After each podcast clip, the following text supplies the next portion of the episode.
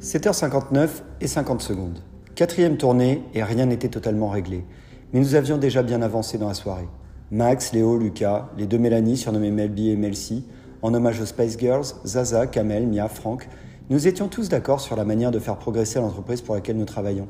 Et évidemment, rien n'émergerait jamais de ce conciliabule.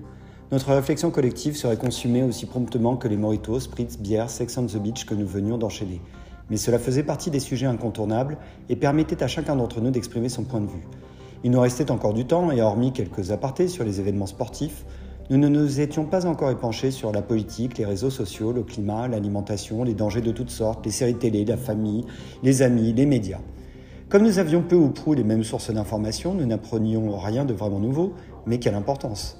C'était mon tour de payer, j'espérais secrètement que mes collègues auraient la délicate attention de se contenter d'eau du robinet, mais ça semblait mal engagé.